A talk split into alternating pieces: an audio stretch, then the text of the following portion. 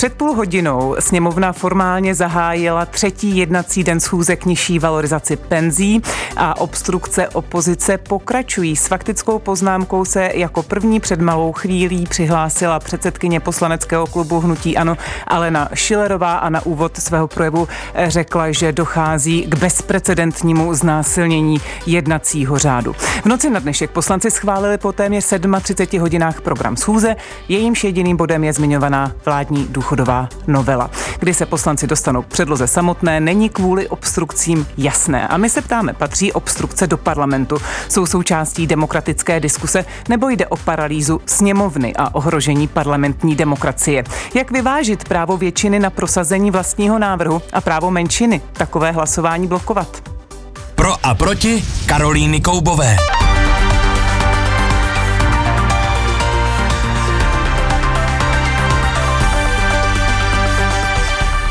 Já už do Zlína zdravím odbornou asistentku katedry ústavního práva a politologie právnické fakulty Masarykovy univerzity Marii Zámečníkovou. Dobrý den. Dobré dopoledne, děkuji za pozvání a zdravím ze Zlína. A hostem pro a proti je také politolog Stanislav Balík, děkan Fakulty sociálních studií Masarykovy univerzity. Dobrý den. Dobrý den, děkuji za pozvání. Poprosím na úvod o stručnější odpověď a my se dostaneme ke všem těm eh, podrobnostem. Eh, jsou obstrukce patřičné a mohou být i přínosné, nebo je vnímáte jako problém, paní Zámečníková? Já je vnímám jako zásadní problém, o to víc v té současné podobě a myslím si, že by mělo být proti něm systematicky změnou jednacího řádu zakročeno. Pane Balíku?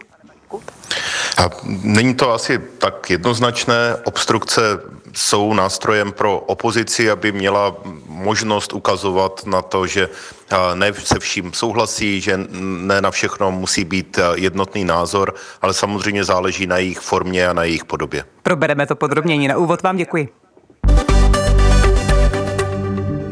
Přečetla jsem si pana profesora Balíka, když píše, že obstrukce jsou sice neúplně pohlednou součástí parlamentního provozu, ale že patří jako rub klíci demokratického parlamentního řádu. Podle vás tedy ne, paní Zámečníková? Já se domnívám, eh, že eh, obstrukce jsou překonaným fenoménem a že obstrukce má být skutečně až nejzaším prostředkem opozice, eh, jak se dostat ke slovu. Neboli pokud opozici nezbývá jiná cesta, než obstruovat k tomu, aby vyjádřila svůj názor nebo skutečně zamezila přijetí například zcela protiústavního zákona, tak poté mám za to, že obstrukce bude legitimním nástrojem. Ovšem my máme jiné nástroje, které opozici dávají pro prostor eh, k tomu zamezit přijetí protiústavního zákona, zejména podat návrh eh, na zrušení zákona eh, ústavnímu soudu. Opozice také má právo vystupovat v rámci debaty, byť samozřejmě ty nedostatky současného jednacího řádu jsou zjevné a mám za to, že je potřeba je odstranit, ale domnívám se, že obstrukce prostě do současné parlamentní debaty již nepatří a ostatně jako spousta západoevropských států už přistoupila k novelizacím jednacích řádů tak, aby obstrukce byly jistým způsobem omezeny omezitelné nebo zamezitelné, mám za to, že bychom tak měli učinit také. Nejsou, pane Balíku, jako rub klíci demokratického parlamentního řádu obstrukce už překonané? A překonané nejsou a mám za to, že je asi naivní myslet si, že se jich dokážeme zbavit právě tím, že budeme novelizovat neustále jednací řád. Samozřejmě, že ten stávající jednací řád si vyžaduje novelizaci, ale mám také za to, že by se muselo přijít s úplně jinou filozofií jeho, jeho konstrukce. Že mm, teď jsme se dostali do situace, kdy máme zbytečně podrobně rozepsány hmm. jednotlivé momenty, co se kdy děje a využívá toho jak jedna, tak druhá strana té parlamentní debaty, kdy se v tom snaží hledat kličky. A Já se s dovolením se dostanu nechceme... určitě samostatně ještě k tomu, jak by se měl změnit jednací řád, ale jestli byste prosím mohl reagovat na to, jestli zkrátka eh, skutečně obstrukce eh, nemají být pouze výjimečně, pokud nelze využít jiný nástroj a že v takovýchto případech, jako třeba teď sledujeme, eh, co se týká no, důchodové novely ve sněmovně, že by opozice měla využít právo se třeba obrátit na ústavní soud a nikoli obstruovat. Určitě, určitě to tak může být a jenom je otázka, jestli se dokážeme zhodnout na to, co je ta nejzaší mez, a co je ten moment, kdy už to nejde jinak a dnes vám opozice jistě řekne, že tohle je právě ta chvíle. Ale mám taky za to, že si současná opozice nabíhá a že udělala právě ona s obstrukcí ten moment relativně běžný, kdy už si poslanci zvykají na to, že jednají přes noc, teď si možná začnou zvykat na to, že jednají přes víkend. A je to skutečně jako hodně velké nebezpečí pro parlamentní demokracii, kdy přeteče, přeteče ten pohár, ta číše vína tou poslední kapkou, protože skutečně toho začíná být mnoho. No ale, ale hm, za mě to neznamená, že se máme, že máme udělat všechno pro to, aby obstrukce možné nebyly. Rozumím, děkuji vám. Parlamentní eh, demokracie ohrožuje, eh, je ohrožena tedy obstrukcemi, možná pokud jsou nadužívány, ale obstrukce jsme zažili i za předchozí eh, vlády, kdy obstruovaly současné strany vládní koalice, tehdy jako opoziční také se nedrželi zkrátka. Tenkrát to bylo třeba podle Marie Zámečníkové také špatně? Eh, já se domnívám, že dlouhodobě eh, obstrukce jsou už v posledních eh, no minimálně deseti letech nadužívány a, a myslím si, že i v tom minulém volebním období, případně i v těch předchozích, to byly skutečně velmi diskutabilní momenty, kdy bylo k obstrukcím přistupováno. A je třeba říct, že i ta předchozí vládní koalice chtěla obstrukcím zamezit a byly předloženy legislativní návrhy, které měly za cíl obstrukce vlastně významně omezit nebo vyloučit a a e, stejně tak, e, jako e, ta diskuze probíhala předtím, probíhá i nyní. Já souhlasím s panem profesorem, že v současné chvíli ale ta momentální opozice skutečně tu situaci velmi graduje. A to, co jsem řekla na začátku, že obstrukce v situaci, kdy jsou velmi výjimečným nástrojem, tím nejzaším nástrojem by mohly být považovány z mého pohledu za legitimní, tak to se tak neděje, protože vlastně už jsou naprosto běžnou součástí práce poslanecké sněmovny, vlastně očekávanou součástí práce poslanecké sněmovny a zcela paralyzují tu debatu. To znamená, tak, jak ji paralizovali v těch předchozích volebních obdobích, paralyzují ji i nyní, ale daleko intenzivněji. Když eh, se oba shodujete na tom, že současná opozice tedy tu situaci obstrukcemi graduje, dělá z nich něco, co je běžné. Ale není to přece jen skutečně legitimní eh, nástroj opozice, když ona sama říká, koalice s námi, vláda s námi nějak nekomunikuje. Neměla třeba vláda tomu předcházet minimálně tím, že ten návrh víc prodiskutuje s opozicí a případně, že ho nebude prosazovat ve stavu legislativní nouze, pane Balíku? Ke stavu legislativní nouze se nebudu vyjadřovat, protože na to skutečně nemám pevný názor. Nejsem právník, to bude spíš pro kolegyni. Četl jsem právní vyjádření, která říkala, že je to v pořádku použití tohoto instrumentu v tuto chvíli a názory, že to v pořádku není. A skutečně se Rozumím, mi o to, že třeba to je i argument opozice, proč tedy teď obstruuje, že se s ní dostatečně nekomunikuje a pak si vláda takzvaně na sílu prostřednictvím svých poslanců a většiny ve sněmovně prosadí ještě takto zrychleně svůj návrh. Tohle si, Tohle si myslím, že pravda není, protože k té, k té diskuzi má probíhat mimo jiné na té sněmovní půdě. A vzpomeňme si, jak probíhal vlastně celý ten proces ve chvíli, kdy vláda dala na stůl ten svůj vydiskutovaný návrh, tak od opozice, od ANO v tu chvíli zaznělo, co nikoli pojďme se bavit o změně parametrů, ale zaznělo čeká vás obstrukční peklo. No a v takovou chvíli je vidět, že evidentně nemá opozice žádnou vůli k diskuzi o tom, jak změnit ten nebo onen parametr, ale že prostě to chce zablokovat. Jak to vidí Marie Zámečníková, nesvědčí ty současné masivní obstrukce o neschopnosti vládní koalice vést debatu, hledat politický kompromis a jestli můžete prosím říct i, jestli je v pořádku podle vás, že se ten návrh bude schvalovat ve stavu legislativní nouze. Eh, no, tady jsem zase já trošku asi mírnější eh, vůči té opozici v tom smyslu, že si myslím, že si vláda trošku nabíhá. Eh, neboli vláda vlastně dlouho ten návrh nechávala ležet a vlastně se ho snaží protlačit na poslední chvíli a to právě prostřednictvím stavu legislativní nouze, protože toho času moc nezbývá a také protože jednací řád přece jenom nenabízí žádnou jinou vlastně zrychlenou efektivní metodu, jak prosadit návrh a ten běžný legislativní proces je prostě příliš dlouhý dlouhý.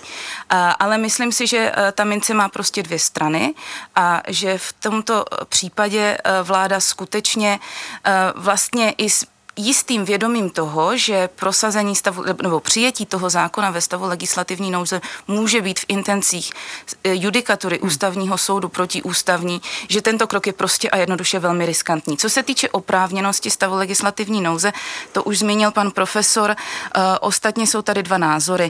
Ten jeden názor je ten, že stav legislativní nouze je v pořádku z toho důvodu, že jsou splněny podmínky pro jeho vyhlášení, tedy zejména uh, to, že státu hrozí značné hospodářské škody. To je jedna z těch eh, případných podmínek podle jednacího řádu. Na druhé straně ústavní soud judikoval, že ty podmínky je potřeba vykládat velmi restriktivně. Je potřeba říct, že je to ale rozhodnutí už z roku 2011 a od té doby se ta judikatura ještě dále vyvíjela a že ty podmínky jsou vlastně dvě. Jsou to mimořádné okolnosti, jakožto ta první a kumulativně k tomu jakožto druhá podmínka, buď to ohrožení základních práv a svobod bezpečnosti státu, nebo právě ta hrozba značných hospodářských škod. A jestli jsou tady dány mimořádné podmínky v tom smyslu, že vlastně Eh, dlouho ten eh, návrh ležel, respektive, že to není nic, co bychom tady ze dne na den zjistili, že je třeba řešit, ale bylo zjevné, že ten problém prostě přijde a vláda otálela s tím předložením, tak to bude samozřejmě eh, velmi zajímavé sledovat, jak případně, nebo podle mého názoru, bez zesporu ústavní soud bude rozhodovat hmm. ten zákon asi u ústavního soudu skončí. Ano, opozice už dělá najevo, vývoji... že se určitě na něj obrátí. Ano, promiňte. Ještě k tomu vývoji ale judikatury je taky třeba říci, že zatímco tady tento eh, nález z roku 2011 poměrně velmi tvrdý, který eh, říká eh, legislativní nouze skutečně velmi restriktivně, i proto, že se vlastně zasahuje tímto stavem legislativní nouze velmi zásadně do práv opozice, jakožto parlamentní menšiny, hm. tak následně ústavní soud jako mírnil ty svoje názory v pozdějších rozhodnutích, kdy říkal, určitá práva opozice je možno omezit, určitým způsobem je možné té opozici nastavit v jistých situacích stopku. Určitým způsobem je možné porušovat i jednací řád bez toho, aniž by toto porušení vedlo ke zrušení jinak uh, ústavně souladného zákona. Ano. Takže to rozhodnutí bude velmi očekávané a velmi zajímavé. Budeme na něj muset počkat. Eh, Marie Zámečníková, eh, odborná asistentka katedry ústavního práva a politologie právnické fakulty Masarykovy univerzity a v dnešní debatě pokračujeme s politologem Stanislavem Balíkem děkanem Fakulty sociálních studií. Masarykovy. Posloucháte Pro a proti. Dva hosté, dva různé pohledy. Atraktivní názorové střety najdete také na webu plus.rozhlas.cz, aplikaci Můj rozhlas a v dalších podcastových aplikacích. Tak když se podíváme na videozáznam z jednání ze sněmovny, tak poslanci se střídají u řečnického pultíku.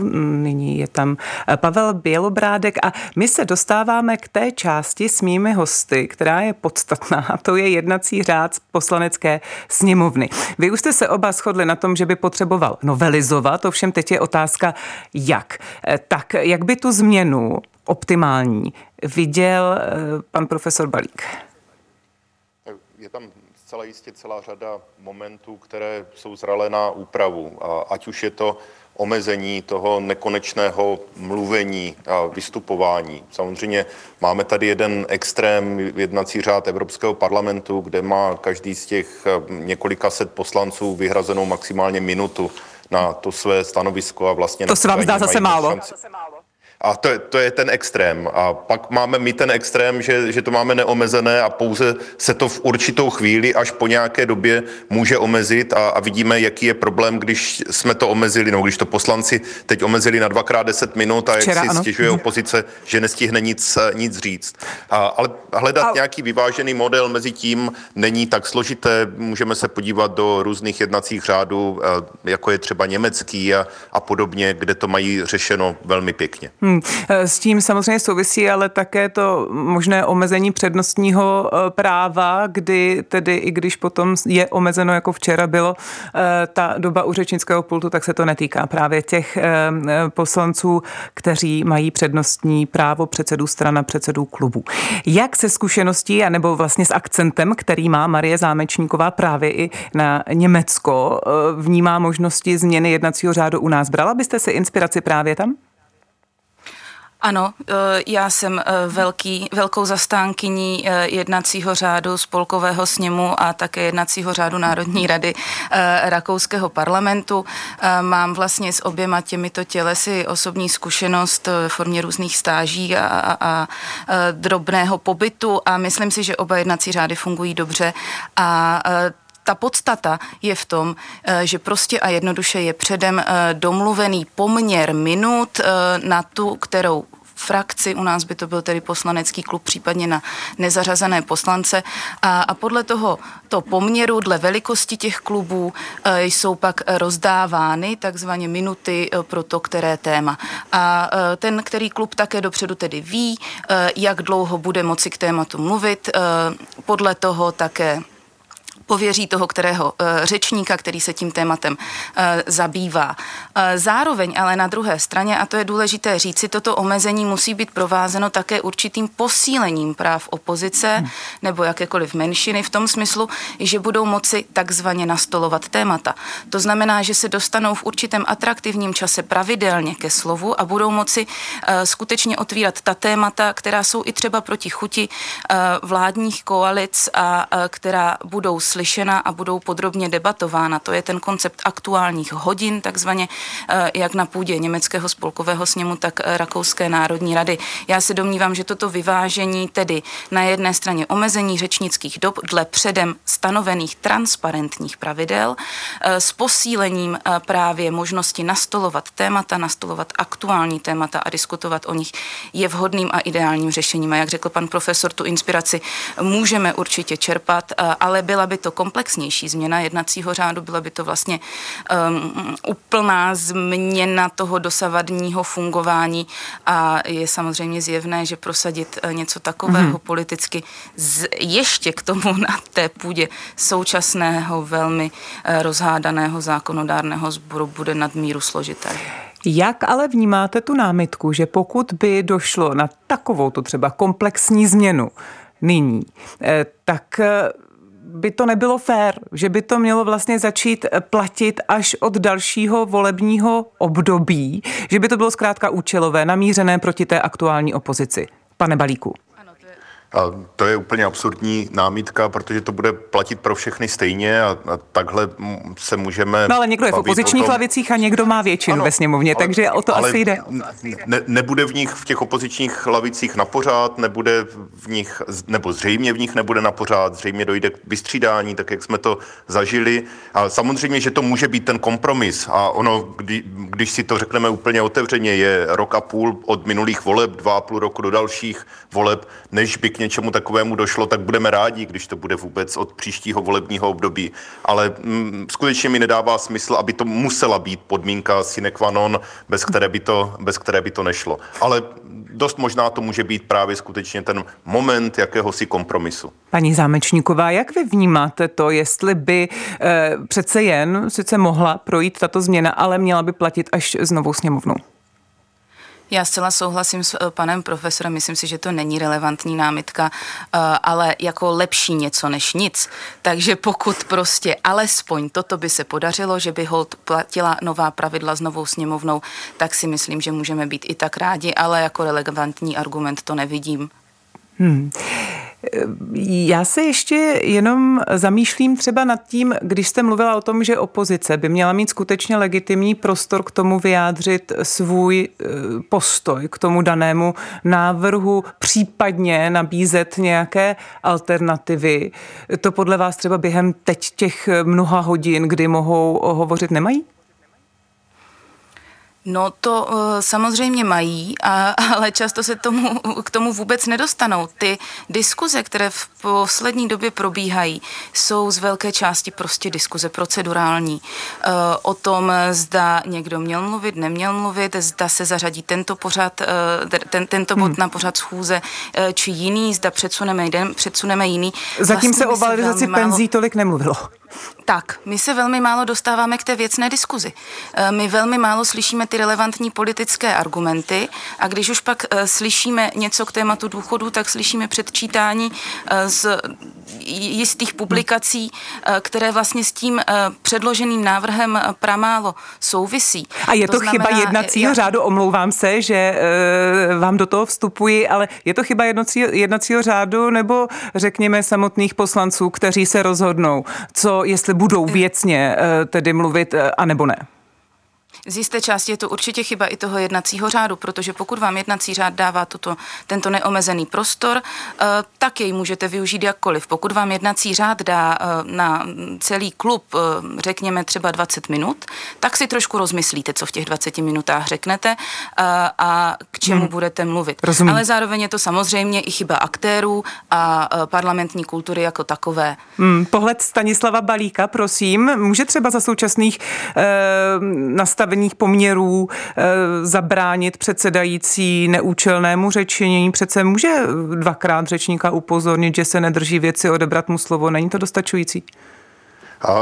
Ano, může to být dostačující, nicméně není to ta jistota a pořád tam zůstává ta pachuť vlastně jakéhosi možného zneužití a, a hrozby k ústavnímu soudu, že, že to bude pak důvod pro zneplatnění. Takže zcela rozumím předsedajícím, že s tímhle zachází velmi opatrně a skutečně až v nejkrajnějších situacích.